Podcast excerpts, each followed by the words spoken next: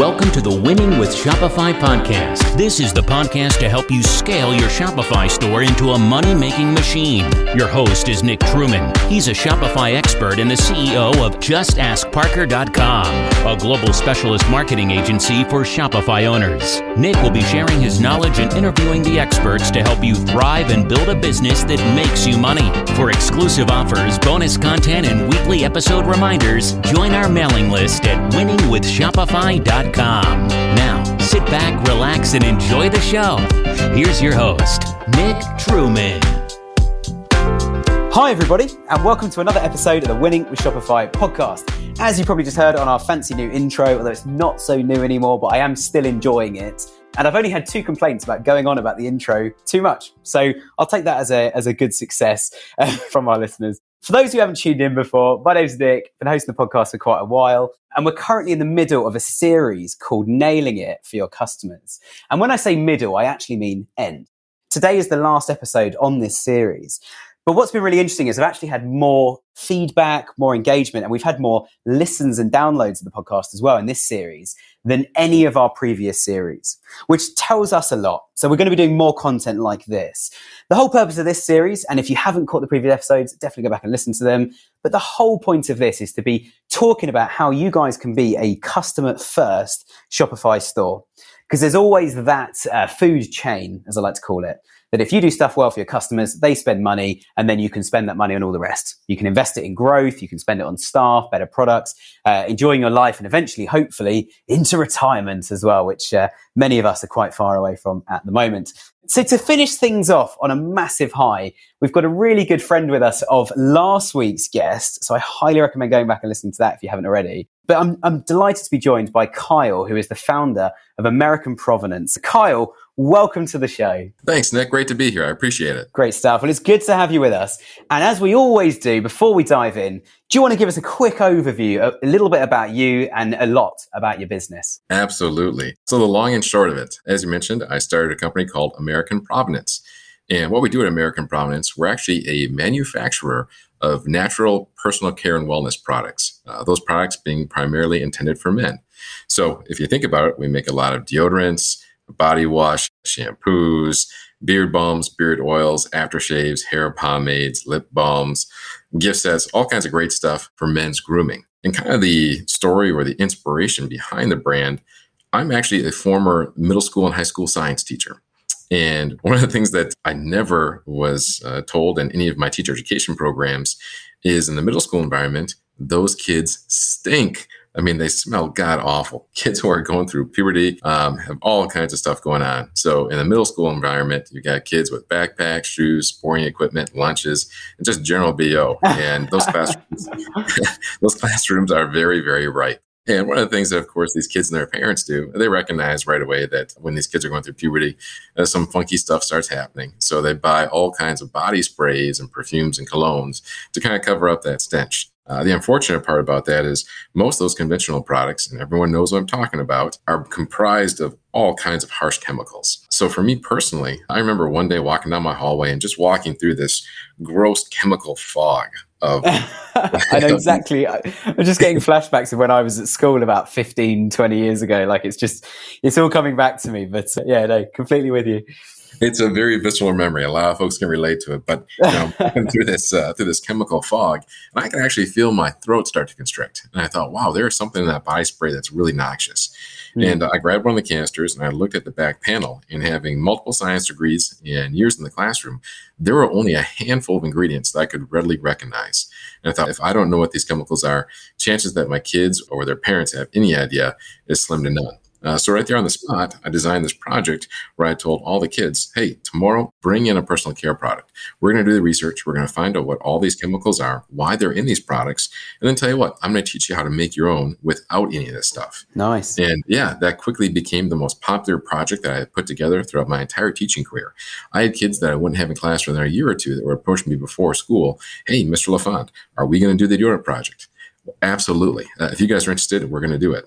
And then, you know, every year I would make a surplus of stuff. So I'd be modeling for my kids how to do these experiments and these projects. And with the surplus, I would give it away to my friends and family. And it seemed like every year, nice. yeah, every year I had folks coming back at me and saying, hey, this is great stuff. This is better than the stuff that I'm buying right now at the grocery store, at the pharmacy, wherever else. You may have something pretty special here. And that really got the wheels turning. And back in 2015, we actually launched the company from a renovated machine shed on my family's fourth generation dairy farm here in Wisconsin and uh, kind of took off ever since. We celebrated six years this past year. We've now moved into a much larger, more industrial facility. We still do all of our own in house manufacturing. And at this point, you can find our products on over 4,000 shelves nationwide here in the States. Uh, we've got some really nice retail partners.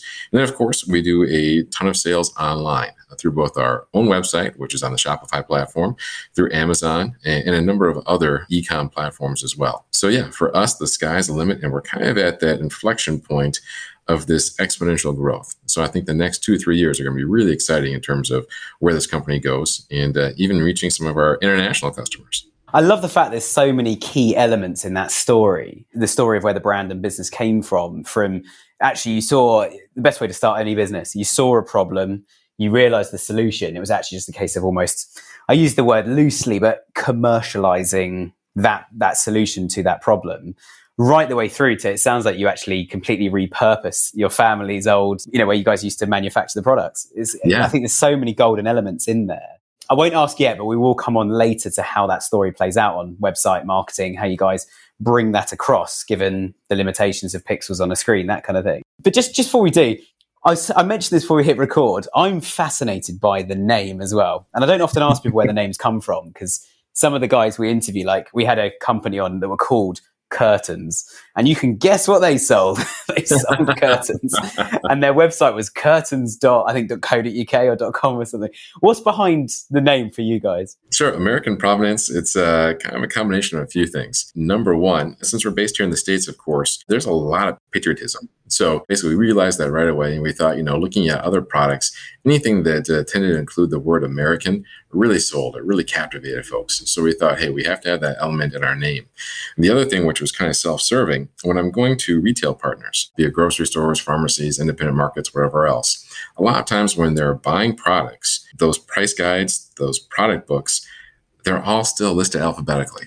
So if mm. your company name, if your brand name starts off with the letter A, you're going to be one of the first companies that they see. You know, a lot of times, yeah, a lot of times these buyers they're really short on time. So if they can find something quickly and easily, they're going to buy it. So for us, in all these cosmetic buying catalogs and personal care buying catalogs, we're one of the first companies you see as soon as you open up that catalog.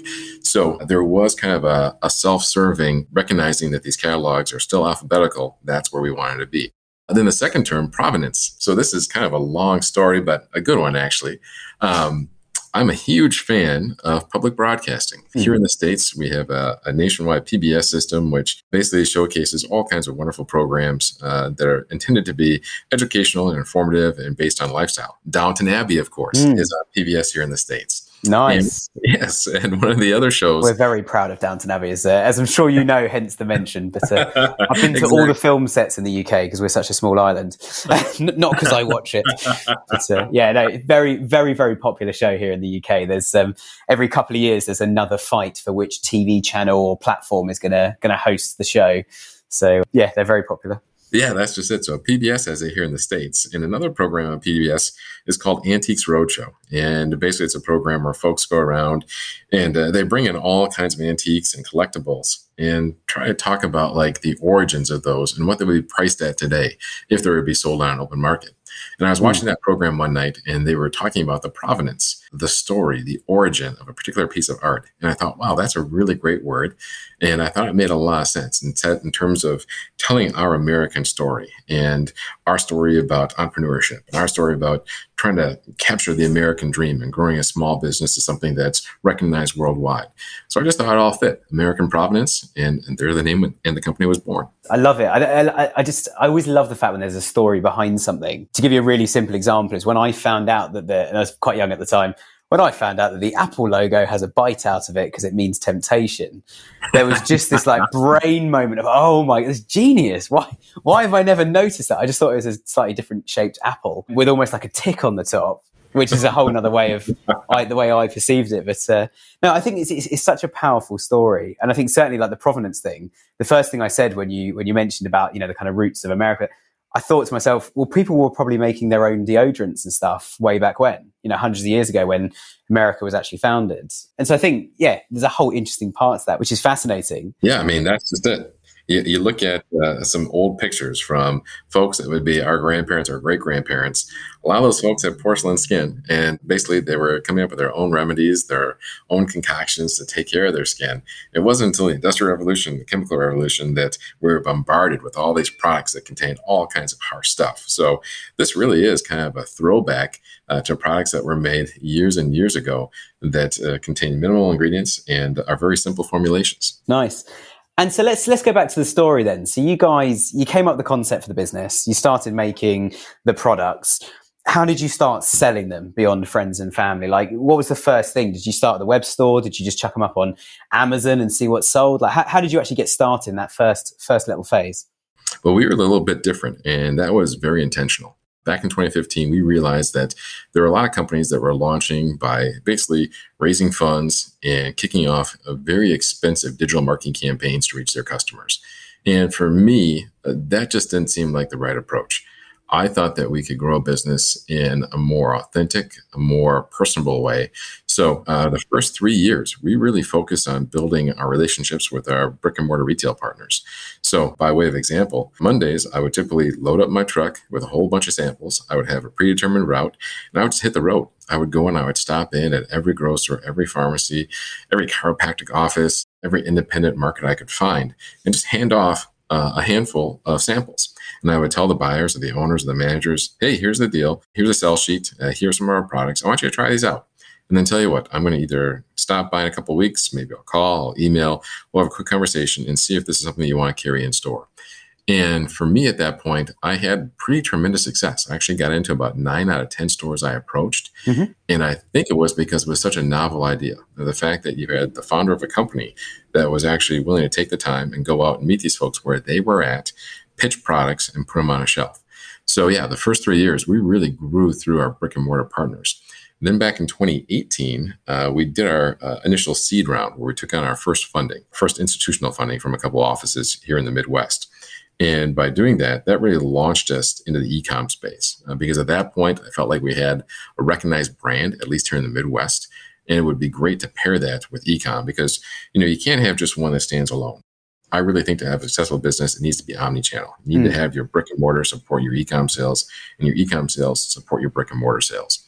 You know, people have such small spans of attention at this point that they need to see a brand over and over again at different locations before it really clicks that hey, this is a reputable brand, and this is something I should be using or supporting and now's the time to purchase. You know, they used to say that you needed to see a brand seven times for it to really sink in because of just the nature of how we've changed as humans. I think now you need to see something 20, 25 times before it really kicks in and you recognize it. So yeah, we were pretty intentional about doing the brick and mortar thing first and then transitioning to, to e-com when we thought that it made sense. No, I think it's certainly a good way to start. And I think most businesses I know, when they first started, it was what I call hard graft. So you going out to those pharmacies, that is the hard graft approach of finding clients. For me, it was I was going out doing that. And sometimes, well, I say sometimes, I spent a majority of my time sitting in my bedroom with a small VoIP phone when VoIP first came out, just phoning businesses, being like, can I do this thing for free? And if you like it, I'll carry on doing it. And so I think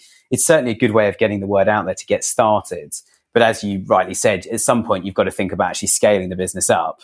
So having 20 or 30 pharmacies, th- there's a limit on how many pharmacies you can get your product to. It's also on a shelf of products. Uh, there's no brand awareness. There's obviously challenges behind all of that sort of stuff. And there's also a limit to how many pharmacies and grocery stores you can actually go out and reach before you need to hire other people to do them. And it's quite a boring job for them versus, as you said, then starting up e-commerce, reaching out to Amazon, that sort of thing. Are you like a lot of stores that, that we come across where Amazon you sort of overnight you suddenly get it to work. It won't be instantly, but you suddenly get to work at a point, and then you almost feel like you've got this issue of Amazon's making us so much money, but we're chucking out such a big cut to Amazon. and our website in comparison is so small. Is that is that the sort of equation you guys found, or was it was it quite different for you? Yeah, Amazon is kind of a necessary evil, and I'm gonna have to explain exactly what that means. Mm. So for us, when we first launched on Amazon, we were managing ourselves, managing it in house. And what we found was, yeah, that was moderate, but it wasn't as successful as we knew that could have been. Our Amazon sales actually really started to take off once we hired our first management agency to actually run our campaigns and our ads and everything else on Amazon. You have to realize that outside of Google, of course, Amazon is now a search engine. People are going on Amazon not just to buy products, but also to research products.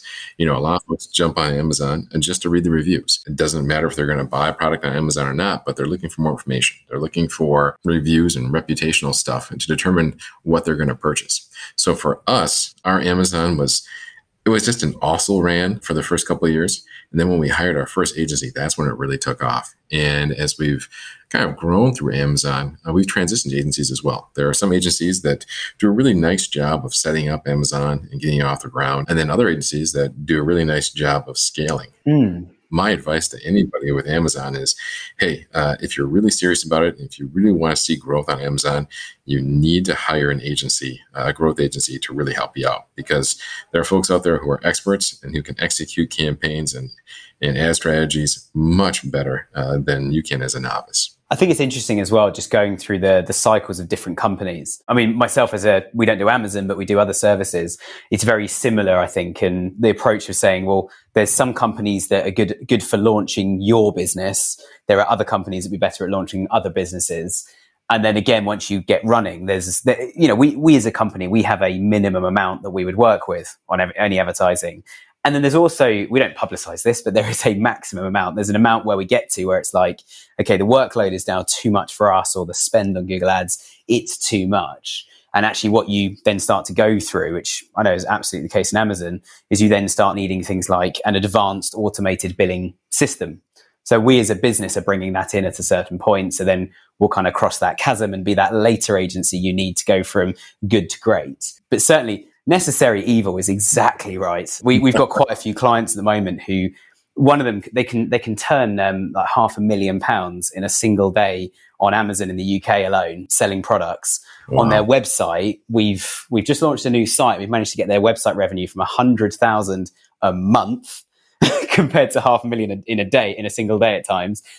From a hundred thousand a month, we're now up to four hundred thousand a month. So we're growing the website like crazy to the point where the business plan that they've got now says, okay, email repeat orders starts to kick in as well, which is cool. The volumes have just been too low to justify any energy on that when you make some changes on eBay or Amazon and you've got yourself another, you know, 300, 400,000 pounds. See, yeah, it, it really is a necessary evil. And I think it's certainly necessary to get revenue in. And I think certainly if you're manufacturing your own products, which we'll talk about in a minute as well, if you're making your own products, I'm, I'm assuming you've got good margins to be able to push that onto Amazon versus there are so many drops. I mean, how many how many companies can you buy a phone charger or a phone case from on Amazon? Probably less than you think, but there are still thousands of them. And they're all drop shippers and they don't have a USP and they don't have the margins to support actually competing with someone making their own product. I think it's interesting. Tell us about the product then in, in terms of manufacturing it. So how important would you say, and it's a very loaded question, but how important would you say manufacturing and owning your own supply chain is when looking at competitors and that sort of thing? I think it's extremely important. And that is one of the points of differentiation. I mean, you mentioned Amazon and, and drop shippers. And there used to be a point, you know, and you probably know this much better than I do. Let's say eight to 15 years ago, uh, drop shippers could make a lot of money. Uh, they could mm. basically source products from China and just resell them on the Amazon platform. Amazon has really kind of cut down on that and tried to limit that to be more beneficial towards manufacturers. So for us making our own products, of course, we control all of our own costs, all of our own outputs. Even with COVID, we haven't had any significant supply chain disruptions. Knock on wood, hopefully that continues. But for us to be able to, to source our own products and list them ourselves makes a huge difference in terms of the margins and the revenue that we're able to create. For us, it really has been one of those cases where we've been very aggressive with our MAP policy yep. and trying to eliminate resellers and making sure that people don't come across our products somewhere else and then resell them on Amazon. So we actually do a lot of enforcement work there. If you take a look at our account, you'll see we have a handful of, of negative reviews. And unfortunately, mm. those are all related to resellers. Um, I don't think the general public realizes that when you jump on Amazon to buy a product, there is a chance that you're going to buy from a reseller rather from a manufacturer. So yeah. I always preach to folks when you jump on Amazon, don't just look for the lowest price. Uh, you need to make sure that you know where your products are coming from. If they're coming from a reputable source, or if they're coming from a third party seller, or some other kind of shadow company, because all the issues we've had with Amazon have been related to third party resellers. So we try to clarify that as much as possible and make sure that, hey, if you're buying our products on Amazon, be sure you're buying them direct from American Provenance. I was going to say exactly on the same note. We, uh, for example, in my business, we only use Apple computers we just find Mac is the fastest thing for multitasking, doing crazy amounts of spreadsheets on Google Sheets via Chrome, all that sort of stuff. So we only use Apple products. But after so many bad experiences with Apple themselves, we've actually done the opposite and gone, we'll only buy Apple, but they'll only buy, buy Apple from a, um, a certified reseller of Apple. Mm-hmm. Just because, I mean, for example, there's a company called PC World in the UK and if you have an issue with a laptop, they resell PCs, Macs, um, Chromebooks, all the rest of it. But if you have an issue, they will either fix the issue or replace the device same day for the first two years you've got it. Wow. And as a business, I totally subscribe to that. And not only that, it costs the same as if you buy it from Apple. We've had a few laptops break over the years, as you can imagine. We've got lots of computers here. And whenever we've had an issue with an Apple computer and tried to send it to Apple, you have to wait in the UK three to five weeks Ugh. to get an appointment to see someone who will then confirm it's broken. Then you have to wait a few more weeks before you can then actually take your laptop in to have it repaired. And if it's the same day repair, you have to drop it off in the morning and pick it up again in that afternoon. And if it's not same day, you have to come back on a different date. And sometimes they'll say it's two days and it takes two weeks. The whole time I've got an employee not working. Wow, that's brutal. So Exactly. So we've just gone down the route now of right, PC World it is, it's a fix or replace same day. So if somebody's laptop breaks, I just say, look, get in the car, drive down to the shop, take the laptop. And they, they don't even need any proof of purchase. They just check the serial number and go, yeah, this was purchased here and off we go. And I think, yeah, I think that that's one of the only cases, which is why I've mentioned it, one of the only cases where I would disagree and say, don't buy direct. I think the rest of the time, as you say, I think find the actual brand if you can. Certainly with Shopify and the rise of the shop app, as well, mm-hmm. which manages your payments and deliveries as a customer. The rise of the shop app means I can buy from Shopify stores ridiculously quickly. And actually going direct to the store, I always find their postage, the packaging, all of it, it is all so much better than if you go from a reseller because the reseller just have boxes to put any old things in. Whereas the brand themselves, they design their packaging just for those products. Plus the, the discounts, loyalties. And as, as we say, if, if one of the products arrived broken and they call you up, you will then say, yeah, absolutely fine. Send us a picture so we can just check and we'll send another one out or whatever your customer service policy is. But at the same time, I think if you were to buy from a reseller and something was broken, they would be very difficult and say, well, prove it to us. Because if we send another one out, we've had to pay a lot of money for those products in. Whereas you guys haven't, you've manufactured them, so you've got the margin to make that decision. Yep. And you're worried about brand awareness. Whereas the retailer are mostly just worried about making as many dollars as possible. That's just it. I mean, so for every one of those negative reviews, I reach out personally. And I think that's where we really excel in terms of communicating with our customers. Mm-hmm. That personal touch, that authenticity, you know, it's coming from us. I don't think there's a lot of companies out there that are similarly situated. You know, if you think about cosmetics and you think about the type of companies that are out there, I can't think of too many that have a single individual that actually stands behind all the products and is willing to go out there and communicate directly with their consumers. And that's something that we do all the time, either through podcasts, video chats, social media messaging, email. I mean, you name it. Every time we try to communicate with our customers, there is a heartfelt, direct message from myself trying to reach out to folks that have supported us and been so kind over the course of the past six years. So I think that's where we really differ. You know, instead of having this kind of corporate message that's based on selling products, it's more or less a relationship from a friend to a friend. You know, the, all of our messaging is kind of in this tone that we're in this together, we're here for you, we're trying to help you lead a better life, we're trying to help you have more confidence in yourself and how you look, smell, and appear to all your friends and colleagues. Mm. So for us, when it comes down to communication, it's always very direct, and uh, kind of the tone is yeah, from one buddy to another. Nice. I, I really, really like that, and I, I think I know the answer to this question, but I'm going to ask anyway. We've never discussed on the podcast about customer service and in terms of outsourcing it. And we all know who those brands are, or, or you know when you're on live chat or something or an email talking to somebody who's clearly not part of that business. So the person you're talking to, their job is to get rid of you and not give you anything for free, like a refund or whatever else. Mm-hmm. Versus when you're talking to somebody who says, Hey, I'm the founder here. I'm really, like, for example, a pair of shoes I bought ages ago. And I've tried not to give this example too often recently because when I bought these shoes a year ago, I kept talking about this amazing Shopify store called Tropicfeel. And I had, I think it was, I think it was one of the co-founders eventually emailed me.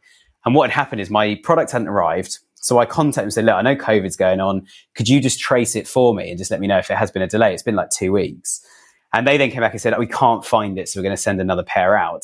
And then two pairs arrived. So I then contacted them and said, was this deliberate? No one communicated this would you like they're quite expensive you know they're not sort of 20 pound shoes they're 100 pounds. Would you like the pair back? And what i didn't want to do is start wearing them and then find out they did want them back eventually or whatever. Um, and they came back and eventually said no no you can keep them and we're really sorry for the problems you've had. We both lost your initial delivery and then accidentally sent two pairs out afterwards. We are really sorry. This is not a normal reflection of our customer service. We've given you two pairs of shoes and here is a 40 pounds off voucher off your next purchase now, it wasn't all the money that they had given me and the free shoes and whatever. And they deliberately sent me two styles of shoes as well. They weren't a carbon copy. One of them clearly was was an error, and I didn't even like them, so I wrapped them up and gave them to a good friend for his birthday. but yeah, it's just it's just the fact that they their communication as soon as I did reach out and say I think there might have been a problem, they were straight on it. Their first message said, Thanks so much for reaching out. I've had a quick look and I can't see where the issue is here. Please leave this with me. I will update you within 24 hours. Yeah, please, please know that I'll, I'll come back to you then, sort of thing. And then she came back to me, I think it was about eight hours later.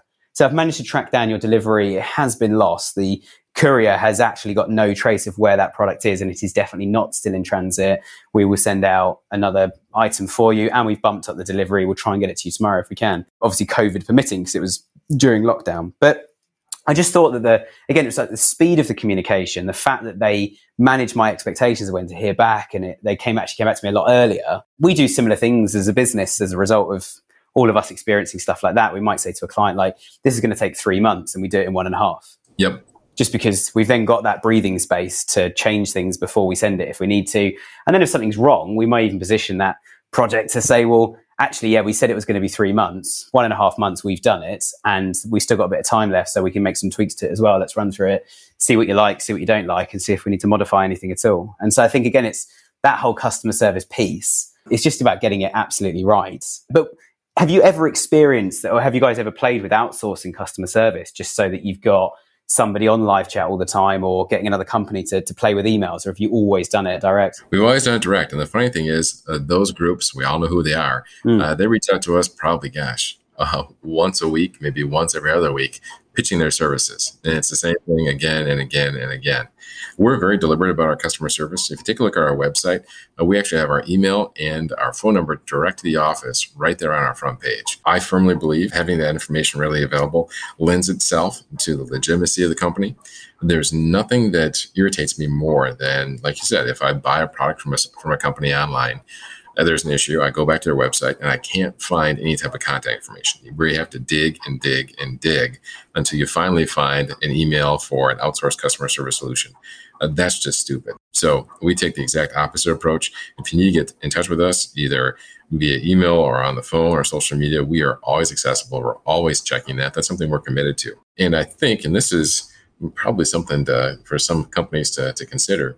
Our customer service calls actually went down when we first made our phone number available right there on our front page. Excellent. Um, yeah. And I think it's just when people see that, again, it lends itself to legitimacy. People recognizing, oh, well, this is a reputable company. If they're willing to put their contact information right here front and center, they must have a great product. They're not trying to hide anything so again, I don't know. That's just anecdotal. There's probably studies that could be done in terms of how that lends itself to consumer confidence, but uh, it definitely has worked out for us. Yeah, definitely, definitely. It's, it's funny you mentioned that because it reminds me of an example somebody mentioned at a conference years ago for quite a large UK retailer. I think they sell in Europe as well. They basically said, like, look, we were struggling for months internally with our finance department to convince them that we needed to add free returns as a big USP at the top of our site. all our competitors have it, and we think we're losing out on sales as a result. And of course, finance there. well, we can't do that because everyone will just order 50 products and send 49 of them back and it'll all go wrong. So they said, well, can we just do it for one week? And if it's a complete, and we'll review at the end of the week, and if it's a complete failure and we've got returns coming in like mad, then we'll stop it. And if it's inconclusive, we'll run it for another week and then we'll check it again.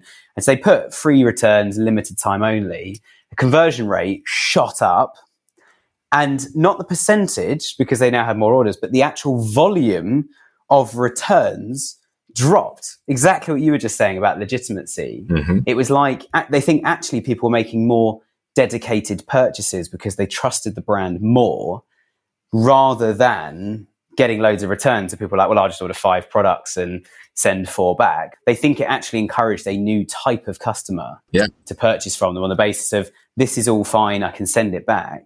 My biggest thing with returns that I find, especially with clothing or anything that requires size, is when you're buying it online, chances are one in 10 items at least, maybe more, you will have to send back. My wife would probably say it's more like seven in 10, just because we're slightly less. Fu- I mean, if I have a jumper that's too big, I'll say, no, no, it's baggy fit. Whereas she'll say, no, it's the wrong jumper and send it back. but one thing that always drives me mad is when you send a return back and there's no option on the return form to ask for a different size. Mm. And I think that's something that is a, because as soon as you return it, if there's no option to get a different size, you're going to return that item and you're not going to get another one. So you're you're basically saying to your customers, if you return, you get a full refund. And then if you buy again, you have to pay for delivery again if it was a payment for delivery, which is just not, this is not good customer service. When actually, if you've got a good, and we talk about this a lot, if you've just got a good, decent product in the first place, if someone's going to return it, they might say, no, this is a really good, decent product. I do like it. It's just the wrong size or it's the wrong fit or it arrived slightly broken. So I can return it and put that on my return form I put in with the free return to say it was broken or it was wrong size or whatever. And what would you like us to do? And you tick the box for I would like a replacement. And a few days later, replacement turns up. That's the fastest way to U turn a bad situation. Whereas if you force them to make a return, the only way now that the retailer is going to keep their money is if the customer, as if by magic, goes back on the website, finds the right product, and gambles that the next size is going to be correct. So you actually lose out on the sale, which I think is a really important, um, really important point to make as well. Yeah, I mean, you have to give customers options, and if you don't do that, yeah, certainly you're going to lose out on some revenue down the road. Exactly, exactly. So moving on then from kind of customer service and communication, tone of voice, that sort of thing. One thing we often talk about, and I, I mentioned to you previously, it'd be good to cover this briefly on today, is how do you guys go about making customers feel valued? And I know there's a multitude of things off the back of value, but be interested to get your thoughts. Like, how do you make them feel like they're part of the family, apart from just the ones that have gone to customer service and you've you've used an amazing tone of voice with? Yeah, well, we have a, a loyalty program which I'm a huge fan of, mm. and uh, that's something that we launched. Gosh, uh, during the early days of COVID here, it's called the Pit Crew. So basically, if you're a member of the pit crew, with every purchase you accumulate points, and then you can redeem those points for products down the road. So uh, just a way to incentivize folks to to purchase more products and to try other products as well. The other thing that we do in terms of showing our, our, customers value is if they sign up for our email lists or our text lists, they're the first ones to find out, of course, about kind of exclusive deals or limited time offerings or things of that nature. So, uh, for folks that are brand loyalists, we try to do everything we can to provide them with unique opportunities that aren't available to the general public. The other thing that we do, of course, we support folks. Uh, so, if we've got folks that are looking to grow their own social media, uh, of course, we'll tag them, we'll collaborate with them, we'll run promotions, you name it. We're always trying to help folks kind of grow their own personal brand. And if we can be a part of that, uh, we try. So we're always kind of reaching out, always communicating. Social media engagement, you know, it's one of those things where it's it's tough to measure the financial return in terms of social media engagement. It's one of those things where you just kind of have to have faith in the process and realize that, hey, if we're engaging with this person or this group of people, down the road, they're going to introduce our brand to their larger audience. And hopefully that leads to some type of significant financial return for us as a company. And, you know, investors, they hate that when you can't come back with firm measurables, but it's just, uh, it's playing the long game and being available. We've certainly had um, clients in the past that um, have emailed us first thing in the morning and saying, "What did you guys do? We're flooded with orders. We can't keep up. Can we turn the Google ads off?" And we're like, "What? Like it's all on kind of daily budgets set. We haven't really changed anything." And then we go and look on their website and check out their referral traffic today, and it's like one famous person's tweeted them because they wore their sunglasses somewhere and everyone's like, what sunglasses are they? Or someone was showing a little snapshot of their kitchen and they said, oh, where did you get those cabinets from? They're gorgeous, you know? Um, and they just say, oh, they're from this one. And then there's like thousands of people liking that comment or, or another post going, everyone's asking, so these are my cabinets. And it's like everyone's just going and buying them and they've sold out quickly. And we've certainly seen that in the past, but you've just touched upon the bane of my life, mm-hmm. which is attribution.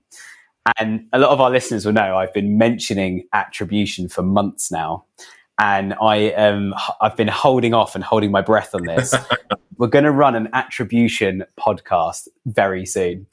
And I've asked four guests if they can come on and talk about it. And they've all said no. What? just to give you a scale of, just because it's so complicated. Yeah. The, the one I think we're going to go with, which I'm very excited about, I, I won't mention their name yet because we've not signed any paperwork, but they're from quite a large global retailer, online only. And yeah, they talk about attribution all the time and exactly what you've just said. How do you attribute all of that Facebook activity to actual sales? And what some businesses do is they split their marketing budget and they say, right, this percentage we're just going to splash, and it is splash on brand. And we're going to monitor that by how many visits we get to the website direct, because we know they're definitely returning visitors because you can't find a website you don't know, or you can't go to a website you don't know. Um, we'll attribute it to brand search on Google. So we'll monitor how many people go to Google and type our name in every month. So we'll actually monitor the search trends on that keyword itself. And if we've got any brand PPC, we'll monitor that and also monitor how many followers we have on social. But followers always coupled with engagement. We don't want dormant followers. We don't want people that just want to see pretty products on their feed. We want to see customers that could actually buy from us one day, or even better than that, people who know people who would want to buy from us. So they'll like and share our posts. There's nothing worse as a customer when you look at a brand's social media and you go on their Instagram and it's like, wow, these guys have got half a million followers and a blue tick. They're smashing it. And then you look at like the first post and it's got 10 likes mm-hmm. and you think, okay, that one could be new. And you go to the next one, it's got 20 likes. And you go to the next one, it's got 12 likes. And you're like, hang on a minute, there's half a million people, but none of them are engaged. And that yeah. really is a worry. And sorry, I meant to say doesn't have the blue tick. So it's huge following, no blue tick. And you think, have they bought these followers or is this just customers that have started following them and they're not not actually engaged or you know there, there are definitely problems around that sort of thing. And so yeah the actual attribution is so so difficult. And that's why some companies have just basically got the butter knife out and gone nope we'll put that percentage to brand and we're not really going to monitor much. And then this percentage has to deliver x. And what you normally do is go, if this percentage delivers X in terms of actual ROI from Google shopping or whatever, then we know we're making enough profit to cover the other 30%. So we are covering all the bases because there's always that pain of just what if all your social media activity is driving like a massive percentage of sales? You just don't have the tracking to know. That's really really dangerous when it comes to decision making. That's just it and you've just identified a multi-billion dollar business if you can figure it out. Some tools are getting pretty close. Facebook pixel for example is an absolute liar in my opinion. Yeah. Facebook Pixel will tell you that if anybody has seen a Facebook ad at any point or clicked on a Facebook ad, and then if they purchase at any point, Pixel claims full responsibility for it, which is obviously not going to be true for every order. So, uh, so yeah, that's all good fun. So flipping that on its head, then we talk about social and attribution how do you guys attract new customers then? Is it is it a mix of all these different brand activities and then web traffic goes up, or do you do some stuff that's much much more specific, like actual PPC campaigns, reaching out to customers, etc.? It's a mix of everything. We're one of those groups that uh, we don't put all of our eggs in one basket. We like to spread out a little bit. And there's certain things, of course, we do in house, and uh, other things, that, of course, we rely on agency partners for. One of the things that's been most successful for us in terms of gaining new customers and new followers is this is going to sound goofy, but just uh, DMing folks on Instagram. Oh, wow folks are i don't want to say mega influencers or macro influencers because just like you said those folks they don't have a lot of engagement but some of these micro influencers these folks that have between 10 and 50000 followers and if you jump on any of their accounts and you see that they've done product placement before uh, we've got someone in staff that basically just does a direct dm and says hey we noticed that you've been supporting products. Can we send you some free products to feature that you'll share on your social handles? And a lot of times these folks will work in exchange just for free product because they're not at that scale where they have, a course, course, hundreds or millions of followers or they're going to demand these outrageous fees. But yeah, if they're in that sweet spot between 10,000 and 50,000 followers, their engagement is typically much higher than some of these macro influencers. So if we can get products in their hands and have them showcase our products in a favorable way to their followers, hey, that leads to sales for us. So that's one way we've done it. Um, prior to COVID, we did like a, a lot of uh, trade shows and conventions and even some like in store demonstrations just to get in front of people and talk about our products. And I hope those days are returning. But yeah, we run the full gamut from all kinds of in person stuff to all kinds of online campaigns just to get eyeballs on our brand. Nice, nice. I, I love the fact as well, it's not the traditional stuff. As somebody who works on the traditional stuff, all day, every day. It's it's nice to hear there are alternatives, and it it sounds to me like the the kind of DMing and reaching out. That's definitely got massive, massive hallmarks of what you started off telling us about going to local shops and just saying, "Here's our product. Do you want to stock it?" sort of thing. And it's interesting how you've kept that same mechanism. You've almost just gone to a completely different type of person and in a digital space, which is very interesting that's just it. I think that one on one, that human connection, that uh, effort to be relatable, I, I, think it pays off. I think people are still looking for connection and they still want to get to know an individual and a company before they put their full support behind it. So anything we can do to be real and authentic and reach these people where they're at, the better off we're going to be. And and just before we finish up, then, why don't you tell us what would you say is the most important thing if you could nail one thing for customers? And I get there's the whole journey, but what, what's the one most important thing for customers that you guys are like? We do that, it just works. Customers love it. It's the most important thing. It keeps them engaged or it attracts new customers. What would that one thing be? Don't be a jerk. Brilliant. it's pretty simple. I mean, uh, we've got folks that are huge brand advocates, and of course, uh, we treat treat them with that same kind of respect and offer them free products and benefits. And then the folks that may have an issue with our delivery or even our products, you know, there's no point in, in being nasty about anything. And we've had folks that have tried our products and for one reason or another, they haven't worked for them, but they've still left us shining reviews. They said, hey, uh, my body chemistry may not work well with this product, but tell you what, their customer service and the way they responded to my needs was top notch. I'll support this company. I'll promote this company. So realistically, you know, my grandfather, going back to our, our farm roots as a family, he always said that kindness matters. Yeah. And I firmly believe in that treating folks not as customers, but again, as friends and folks that you lean on, uh, I think it serves us well. And the other thing that, that I preach all the time, if we're talking about customer relations and, and easy access, Shopify, Shopify, Shopify. Anybody who is serious about running business on an e-com channel, Shopify is the way to go. Um, the access to analytics and information is far beyond and above the information analytics offered by any other platform. So, yeah, if you're serious about e-com and launching a business, get on Shopify, Shopify, Shopify. I'll preach that all day long, every day. I'm glad you said that because we didn't sign up with Shopify because it's the latest trend it really is the platform. I think, I mean, most people listening today are listening because we're called Winning with Shopify. So hopefully everybody's already signed up and, uh, and on board with that. But yeah, I just think that the ease of technology, it has some limitations. And I think what's going to be really interesting is to see if there are any kind of big competitors that come out of the woodwork to compete with Shopify. Yeah. But again, like we were saying before we started, one of the biggest limitations for SEO people like me is, well, you can't access certain files but in my experience, they're the files that always go wrong and always break the site. And then you've got, you, you haven't even got a website, let alone any SEO. And so I think, yeah, I think they've got a really good balance actually between locking down enough stuff and letting you access all the things you actually need to run a business. You know, they do the servers. We also in the UK, we had some of the guys from Shopify UK themselves on the podcast before Christmas. They had a 100% uptime over Black Friday.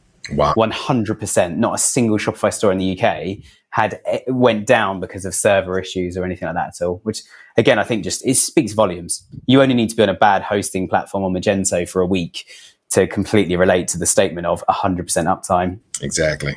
Yeah. Wow. That's awesome. Cool. Well, look, Kyle, it's been great to have you with us today. Really, really appreciate your time. How can people get in touch with you? They can reach out to me directly. I'm an open book. So uh, it's just Kyle at AmericanProvenance.com for email. If somebody wants to talk on the phone, yeah, my personal number, 608 338 5953. You can follow me on social media on Kyle LaFond at Instagram and on Facebook, and at American Provenance on both Facebook and Instagram as well. And finally, a LinkedIn, Kyle LaFond, founder of American Provenance.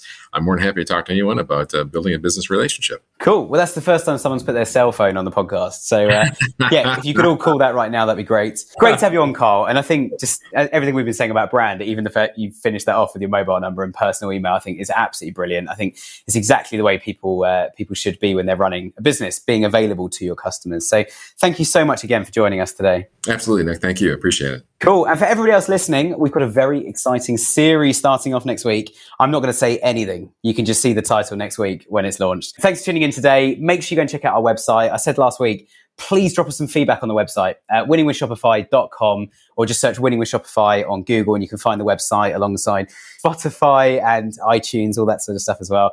But yeah, if you can reach out to us and just let us know what you think of the podcast, any particular challenges, questions you've got, I will then personally go out and find some guests and bring them on the podcast so that you guys can uh, get the benefit from that. So thanks for joining today. It's great to have you all with us, and we're back again next week. Thanks for listening to today's podcast. You can subscribe to our weekly newsletter for exclusive offers at winningwithshopify.com. And don't forget to check out our Facebook group by searching for Winning with Shopify on Facebook. Over and out.